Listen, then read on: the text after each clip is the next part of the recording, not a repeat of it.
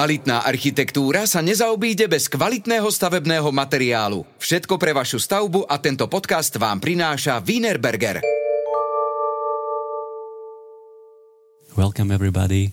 Uh, you are listening to podcast about architecture called How I Met My Architect. You can follow this podcast also on Instagram. Usually this uh, podcast is in uh, Slovak language, but right now I'm in Barcelona for two months, and uh, this is a really good uh, opportunity to to record some episode uh, with uh, some Spanish architect. So I'm very happy that today I can uh, talk very friendly uh, with Jose Toral from Studio Peris Toral. Hi, Jose. Hi. Let me introduce you like very very shortly, and you will introduce uh, you and your studio to us. But uh, Jose is one of the partners of uh, architectural studio based in uh, Barcelona called uh, Peris And uh, I'm not afraid to say that it's a really good architectural studio since the people can know you because you were among the finalists of uh, Mies van der Rohe Prize Award last year, 2022 so it's a really good achievement, and I'm sure that you can describe it a little bit more to the detail. So let's start very friendly and very smoothly with uh, describing your studio. So we are two partners, Marta and Jose. We and we mainly do housing, you know, social housing. It's the most part of the projects we are working on are about this, and we we are worried of thinking of new ways of inhabiting or living and also new ways of building. So construction and inhabiting are like the main subjects that we are worried in the office. Why are you still finding the new types of living or redefining the living? Okay, no, because uh, like uh, in the maybe in the last I don't know, 30, 40 years, there has been many changes in society, you know, the digitalization, you know, all internet, uh, computers, you know, now the smartphones, the uh, artificial intelligence. So everything around us has changed so much, and our housing hasn't changed. No? So we think uh, the, the, the ways of doing housing we we're used to they don't fit with the reality of the news of our societies. You know, the different now we have different kinds of families. You know, we don't. It's it's not only the nuclear family with parents and sons, so new ways of uh, sharing with people. So we we think that th- this has to be checked uh, again. Maybe when I was young, the television was the center of the of the living room. You know, but now nobody watches TV.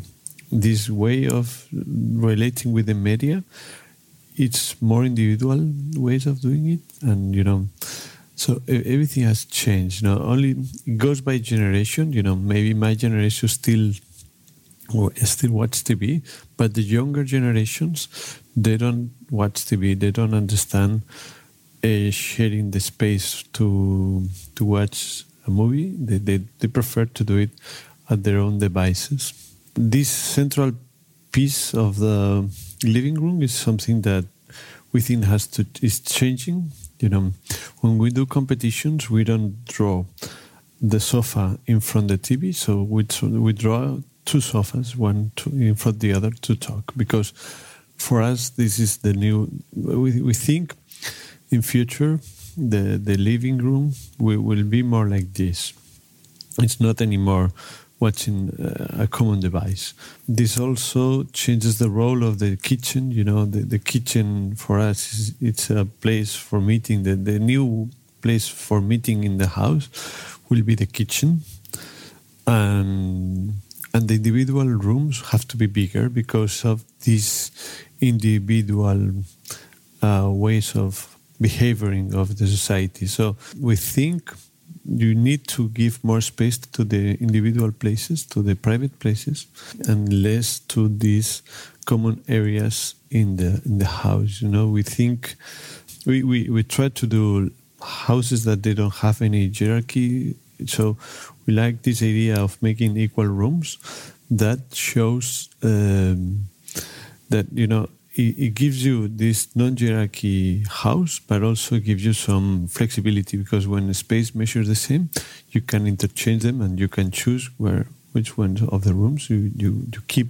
with no hierarchy. What what happens is that it's you know it hasn't to be bigger the room for the parents than the room for the sons but even you know if you're sharing a uh, house with some friends you know they all measure the same so it's this equalitarian space that for us it has more to do with our new society.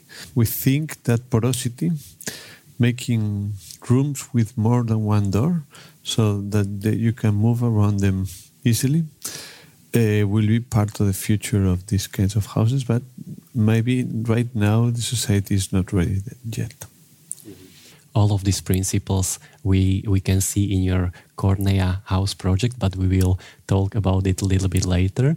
Let me ask you that, uh, for example, the COVID situation. Did you analyze uh, something uh, what uh, will change for us, uh, especially for the requirements of living when we were locked, like in our houses that time? We think that there are some, some very important things to, to have some exterior space in your house. It's very important.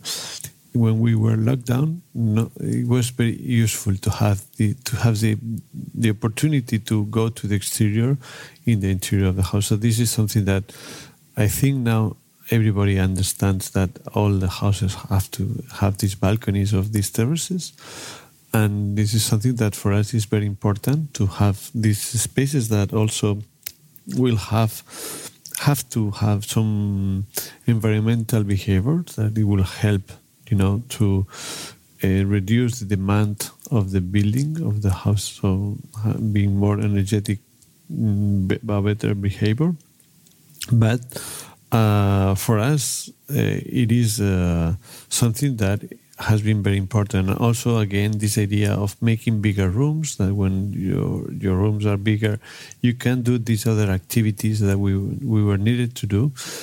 And finally, for us, this is important to have some shared spaces in the community, you know, that the building, you know, that your house doesn't have to be only your your dwelling you know? It has to be part with the building you are in and you know with the community and you can move around there.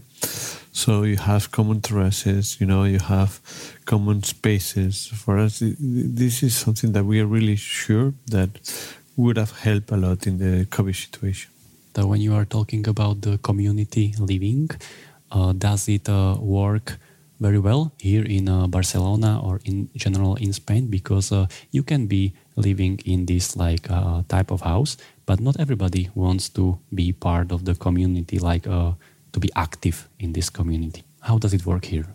It depends of the place, uh, but there are two things that you can win with working with the shared spaces. One is when you share, you have some social benefit you know that that means that you relate with the neighbors. You say maybe somebody doesn't want that but this is not only the only reason why you it's good to share. You can share um, uh, rooms for guests. Maybe in a building we can do some room for having guests. So that doesn't mean that you need to have an extra room in your house. So maybe in the building you have four or five rooms for guests and that doesn't mean that you share them together, but you can uh, ask for I want I need this these two weeks, you know, and you you can enlarge your home as you need it. That doesn't mean that there is not this social behavior. You know, you you will keep it for yourself, but only for some time. You know, uh, sharing is a way of having more with less resources. You know, uh, if we have a common kitchen, uh, that means that maybe we don't need to have 80 oven in all the houses. They can have problems. You have to repair them. No, uh, but you can have maybe five shared ovens in some spaces and if you want to make a very big cook you go there and maybe are better ovens and they are you know more professional ones you know and the same with the laundry. You know, uh, you know, there are many things that we are doing in an individual way, but if we share the machines, you know, it, will be more optimal, we will be, we will need less space in the interior space, and you know, there are things that we don't use during all the day. So these kinds of things, if we if we share them, it is better you know, having a common place for our kids to play, for the kids of the community, having a very big room, it, it needs less less space than having a room for playing in each one of the houses. So this is not only social, you know, it's very economical. It's very uh, for for us the developing this idea of sharing in different scales that sharing doesn't mean to live in a community. It's only sharing things you know. Maybe i don't know having a, a bibliothèque. Everybody has thousands of books in their shelves that they never look at. Them but maybe we can put bring all of them to a part of a community and you know everybody can use the books of the others, so you will need less resources, and you know that doesn't mean that to to have dinner with the community. It's it's it's, it's like this idea of sharing that for us has a potential of needing less resources and you know and enlarging your home. And what about uh, taking care of those spaces? Because sometimes happens when something doesn't belong to you, uh, it means that you are not uh, you are not going to take care of those stuff because it doesn't. Yeah, this is something we have to learn to do, but you know maybe it's something that uh, we can share the cost of the cleaning or maintenance. You know, uh, I'm sure you know we have to we we think that we have to learn how to share that we are not good at this you know, but it's the future. And understanding that you can share in different scales. That it's not necessary that you share everything with everyone. Different skills of sharing. Maybe there are some things that you only share with the other dwellings in the same plan, and things that you share with all the community, and things that you share with the neighborhood. You know, in some way, it's something that we are doing already. You know, with the city. Know, there are some spaces. You go to the gym; it's a shared space gym. You know. Yeah, especially here when Barcelona is so dense city, you need to share the public space and, you need to learn that. And how do you live? Uh, do you live in this uh, community type of space? We have tried to, but we couldn't make it because it's very difficult to find a, a project like this in Barcelona, and you know, in some moment we tried to do a project ourselves, but it was not able. Finally, so it's something that we'd have loved to do. You know, to to have the opportunity to try one of these communities. You and your studio, you are also very focused on uh, materiality, and uh, when we were like uh, talking to each other before, very informal, you said a really nice sentence that uh, form follows material, not material follows form. So, could you describe this approach for us? In the last years, maybe in the last 10, 15 years, we, we've working every every project has been more developing with this idea of using the material to shape the space. You know, understanding the the properties of different materials is something that for us uh, it's very important. So we we have understand that we don't have to look for the aesthetics. That the, the aesthetics come from this idea of the properties. So so we like to analyze, you know, the hygroscopicity, the density, the different behaviors of the materials. Uh, the how it works structurally and in the last projects you know it has been a very key point for developing all the spaces you know? So depending of the material the kind of space we're doing are different. And you know now we have you know some more industrialization projects like Cornellà with the with the timber, but uh, and that they are like really fast dry construction. But in the other hand, sometimes we work in the islands, in the Balearic Islands, we have done two projects, one in Ibiza and one in Sultan Cervera. We we do more wet construction with loading walls and using the ma- the massive, the inertia, and you know trying to use these properties in order to fight against you know the the very hot the summers we have there. And one of these projects is made with earth blocks and understanding which has to be the, the this how this materiality is working. And we we are very sure that this is understanding construction is part of the aesthetics and you know understanding that uh, following the form of the construction of the material can shape you the, the space no? It's something that helps us a lot to to take the decisions in the projects. And uh, you are also teaching on university. So what do you teach uh, your students uh, that when they will be the future architects? Uh, what they should do? What do you teach them? Okay. Now for me teaching architecture, I always say that being an architect is being a person that has to take many decisions. So all I want to do is teach them some criteria of how to take these decisions. For me, is what I teach as an architect. You know, I teach them how to make decisions. You know, so they they have to understand that they some of the drawings we do we don't do them for building. You know, nobody, I've never seen nobody using the section to build anything. I say to them that all they have to know it's like understanding, you know, so we, when we do these analyzings of the city and having these coherence, it's in order to have this narrative that can help you to make many other decisions. So, uh, this idea of the coherence of the project is only to be able to make decisions. So when an architect is, you are in the site, the construction site, and there is a problem, everybody looks at the architect. What do we do now?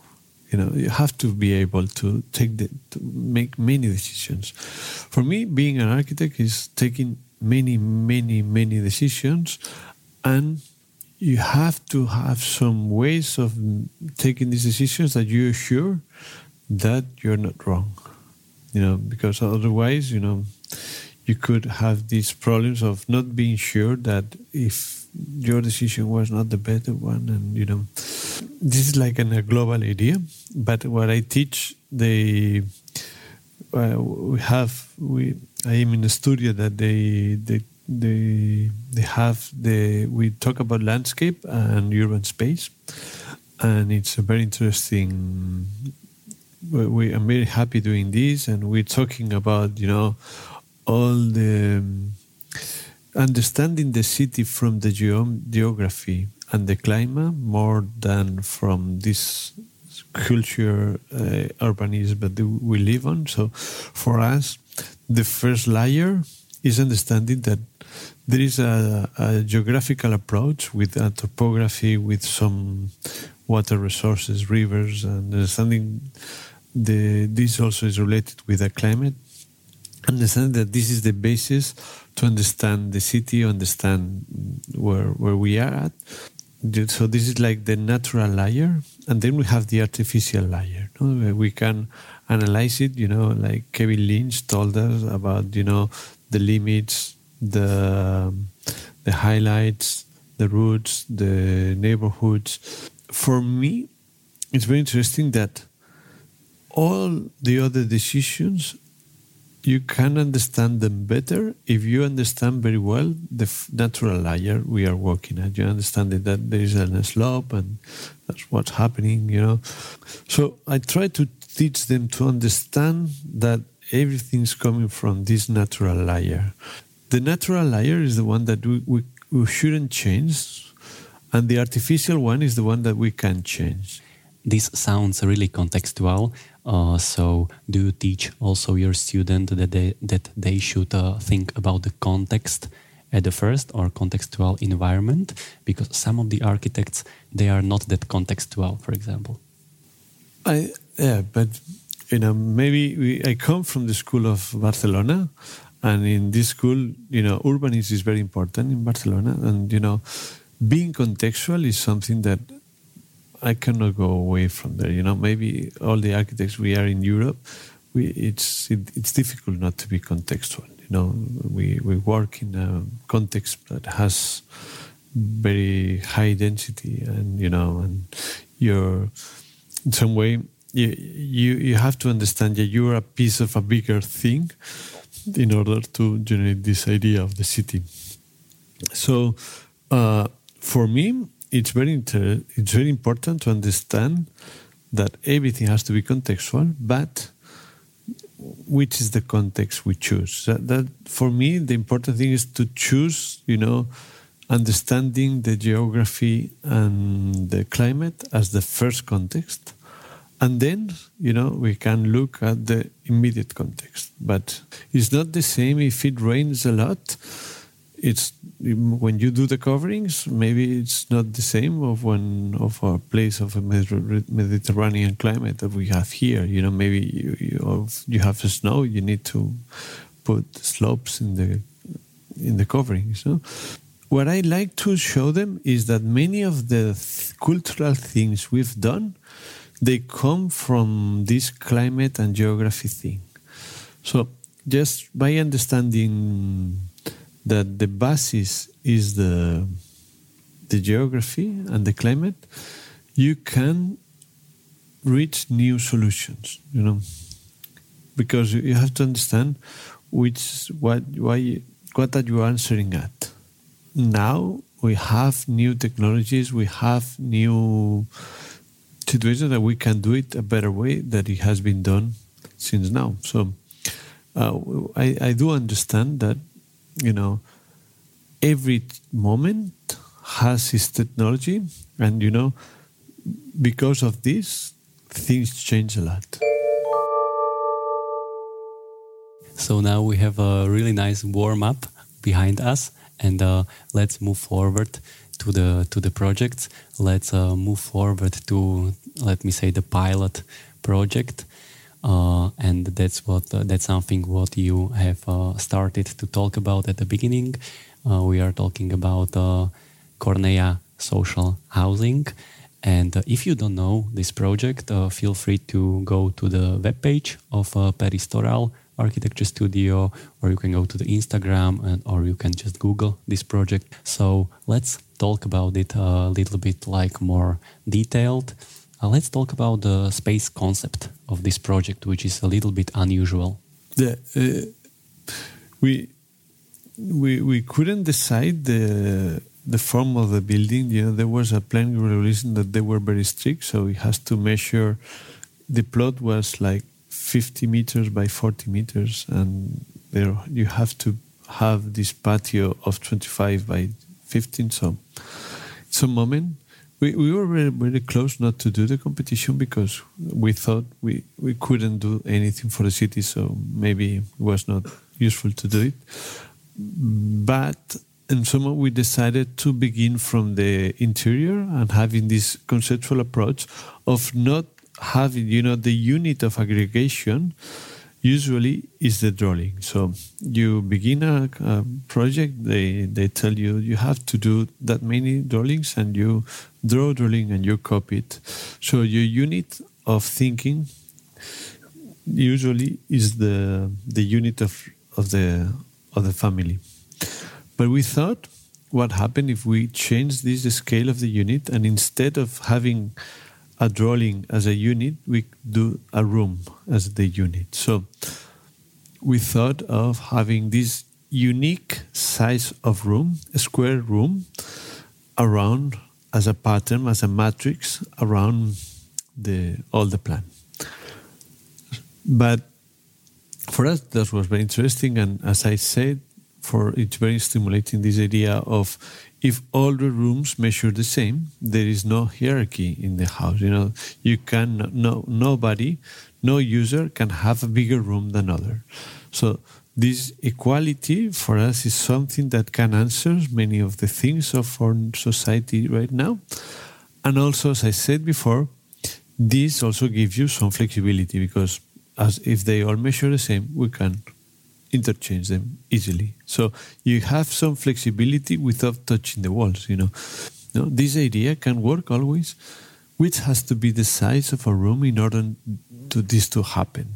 So in Spain, uh, you know, a single room uh, has to measure minimum six square meters, double room eight, and the main room ten. In Slovakia, we have eight meters square for the the minimum. What about ten? But ten is not good for for the living. You know, it's very small. So uh, we look at many of the reference and we understood, you know, because as to make them or equal, you have to do some tricky things. So you, we took off the dining room from the living and we added to the kitchen in order to make more equal space. So living, uh, it's a room, and dining and kitchen is another room. So uh, in some way, we, we try to play with the different programs in order to understand which which parts of the program can go together. And you know, bathroom and laundry, they are together, and some small uh, distribution space. So, but you know. Uh, we, we we knew because Marta, my partner, she she made a PhD about the Japanese house, and the, there was this this room that it's called the eight tatami room. It's a very beautiful thing because in Japan they don't they don't do as we do in Occident call the rooms by the use. You know, here we say dining, bedroom, living room. So the way we name them is the way we use them.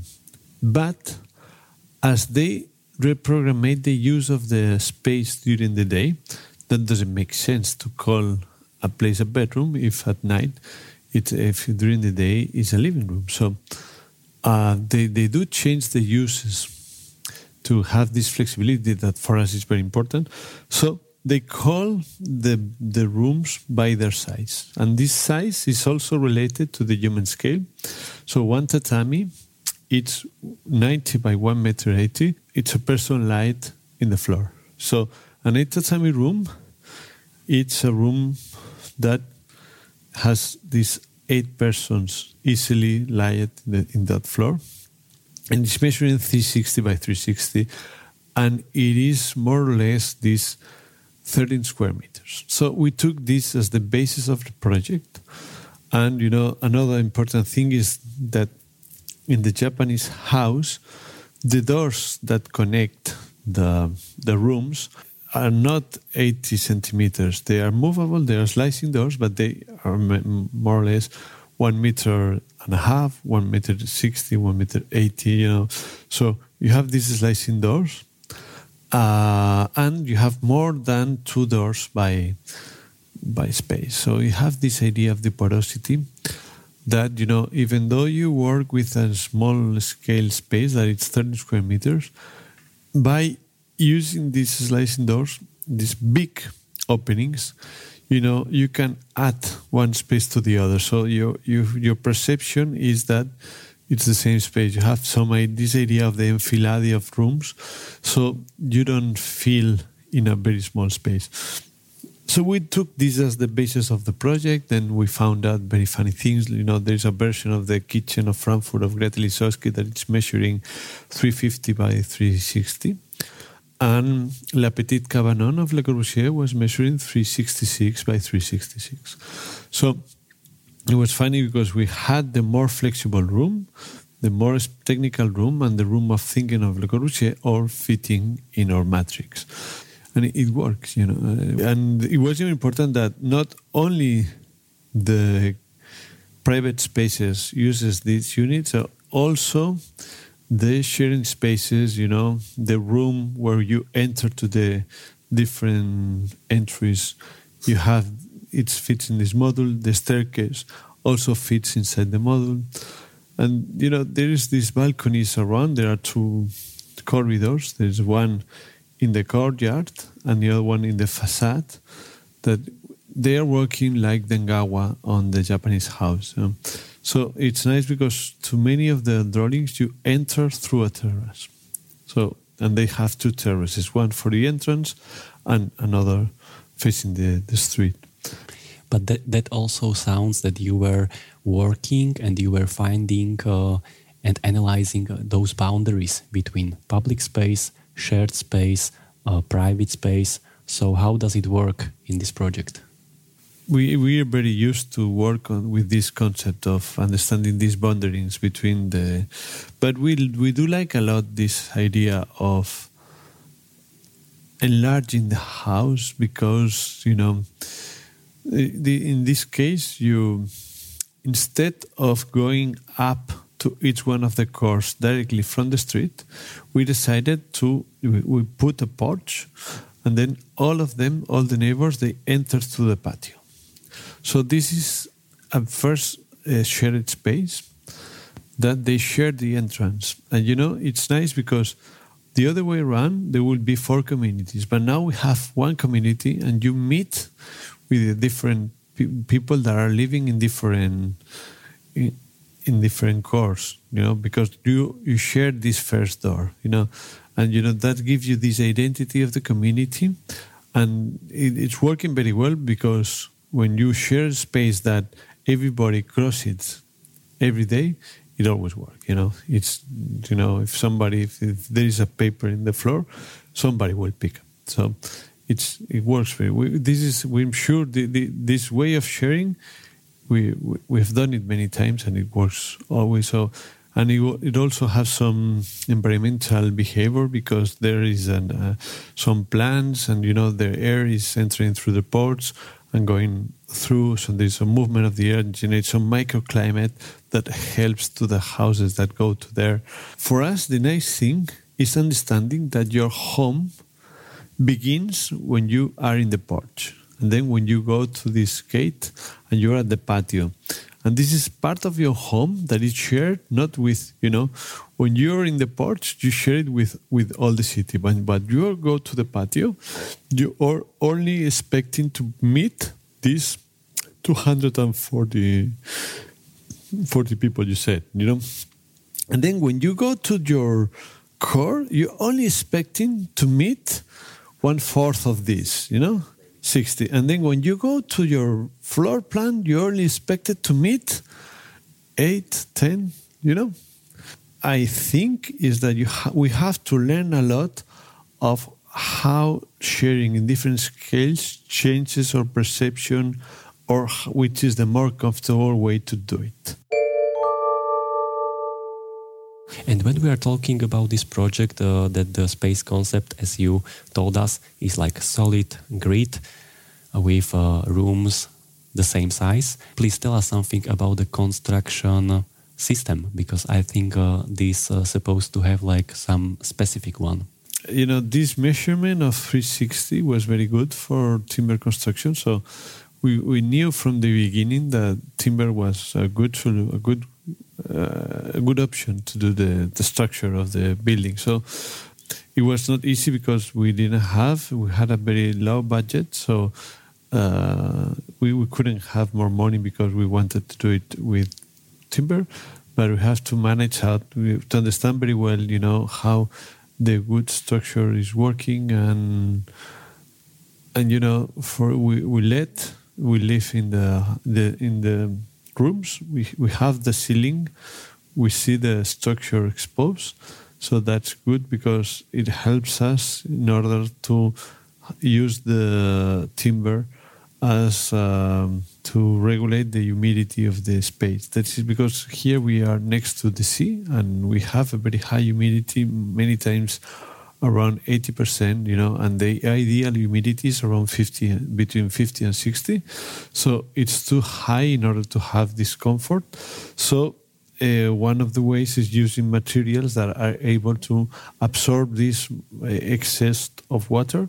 So that's what water is doing very well in Cornellà.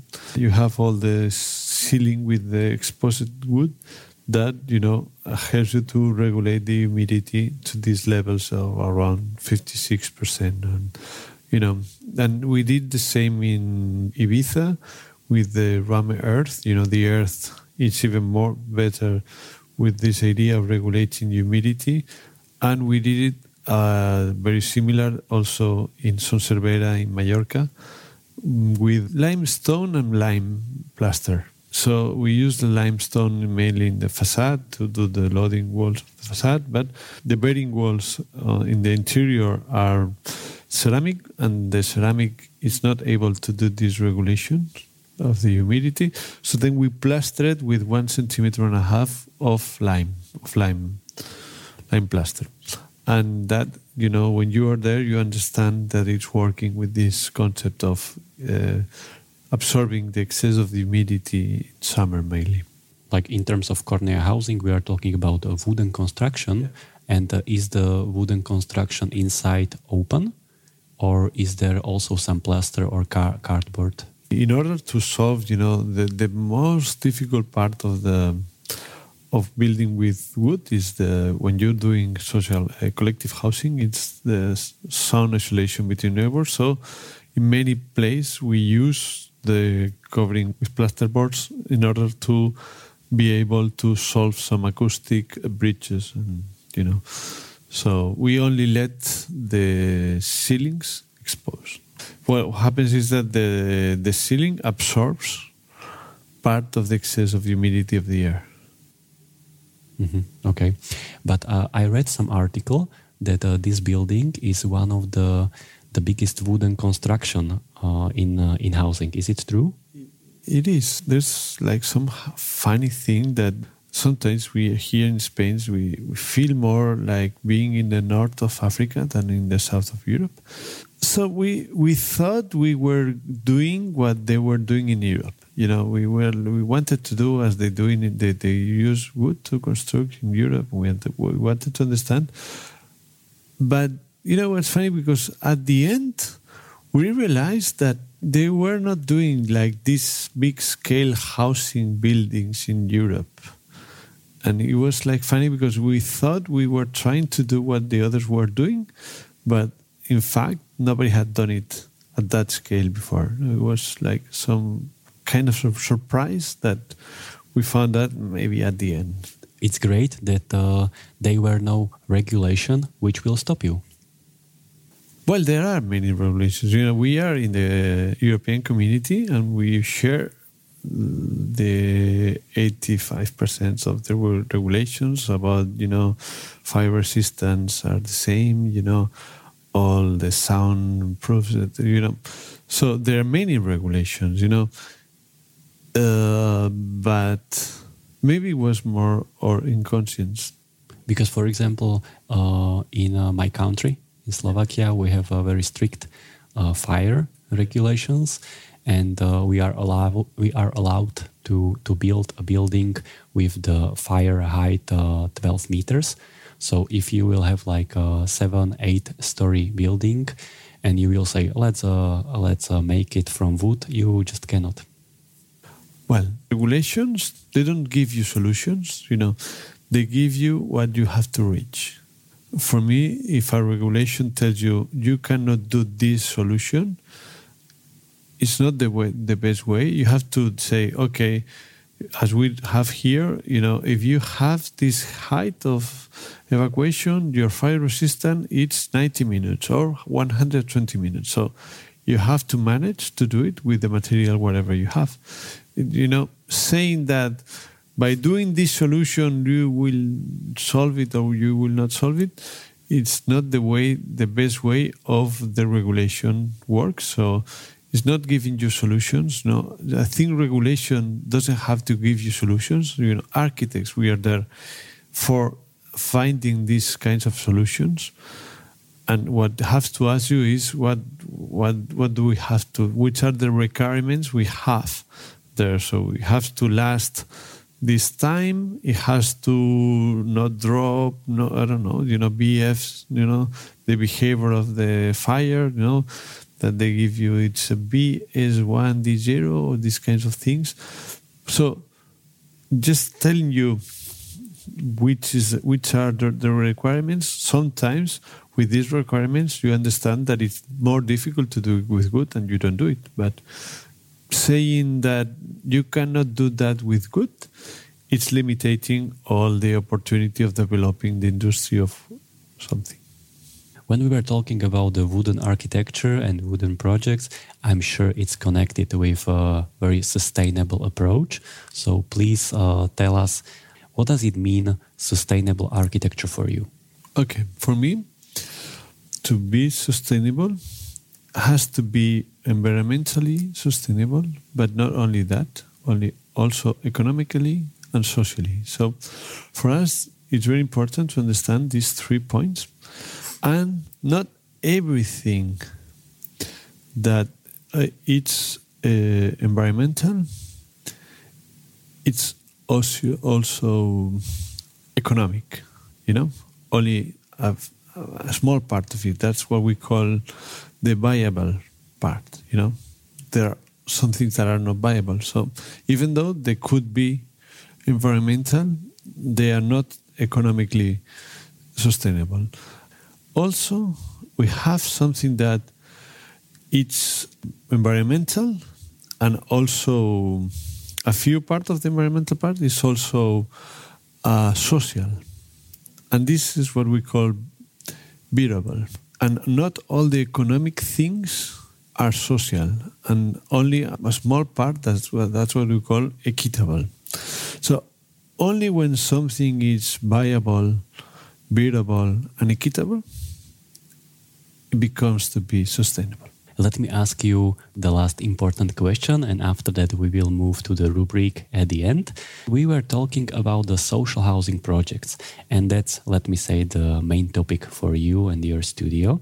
But what does it mean, social housing, in your conditions? Because it can mean that it could be just a shelter on your head, or it can mean something totally different. But so please tell us what, what does it mean, social housing here?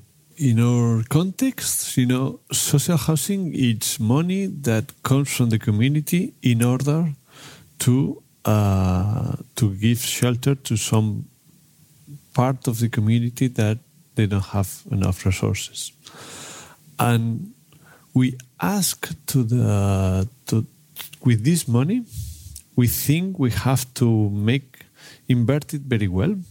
So, if we invert this money only to do a shelter, then only a few people will have the benefits of this money.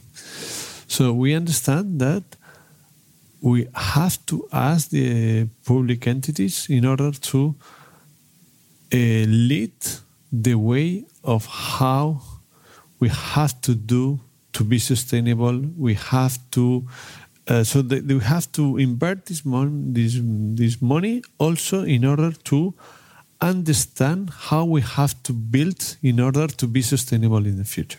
Maybe it costs a bit more, but we can have a benefit for all because we can lead a change. We, they can be the leaders of a change in order that, you know, uh, with Cornellà, with the wooden structure, there are many private investors that have come to understand how to build with good. So this is a very important part because maybe now, with the money we, with, with the money we inverted in this building, we can change, we can give some solutions that we can change the the way we're doing things in the city, no? Or we we like this kind of approach that social housing have this exemplarity of everything. Well, the project we've done in Ibiza, it has no active system, not because because they don't need it, you know. So we can love, we can like fight against the poorness, you know, uh, the energetic poorness, no. So you know there are people that are entering to the houses that they don't have resources they won't need to pay for the energy to heat or to cool because you know we have thought of these kinds of systems of uh, winter gardens, atriums, and these ideas of how we do the ventilations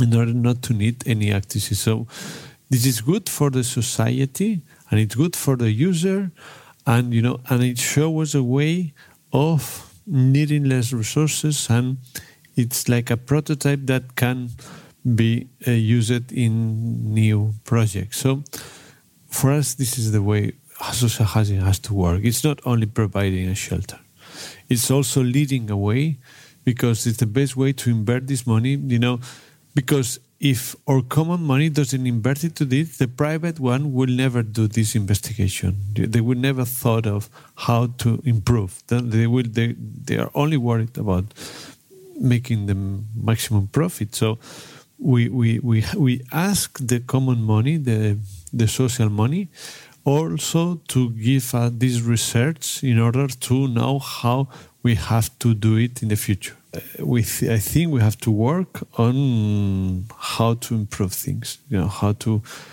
Every project has to be a, a small improvement from the previous one, and at the end, maybe we will begin doing a bit better things.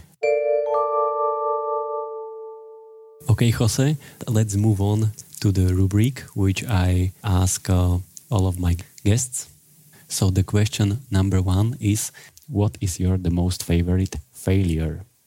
Oof, I have many failures, but I, will explain to you a funny one that I, I have dyslexia. No? So reading for me had been like a nightmare during all my studies. I always thought I don't know how to read, and I have tried many years to to read, and I have a daughter. We went to the psychologist, and she made some tests, and the answer was she's also dyslexic. And then I asked the doctor, well, well, which is the solution? Which what can we do for my daughter not to have the same problems I had? And the answer she gave me was like really surprising to me. She told me there's no solution, but don't worry because dyslexia is a problem of the codification. So you're not good as the codification these symbols that we call letters, and you mix them up, and you you know you spend too much energy by doing this decodification that you don't pay attention to the meaning. So uh, this is what happens to you, but don't worry, in our world, there are many other ways of communicating rather than the writing way. So you have to understand that. And it was fine for me because then from now then I, I begin to read audiobooks and understand it that I don't have to try to read again and watching videos and you know and for me it was like a discovering of a new world of uh, you know now i read with the audiobooks more than 15 books to, through year and you know and it's very interesting i don't know what is your worst personal ability which you don't like the most reading no no you know, I'm very on pensions. You know, I don't have the.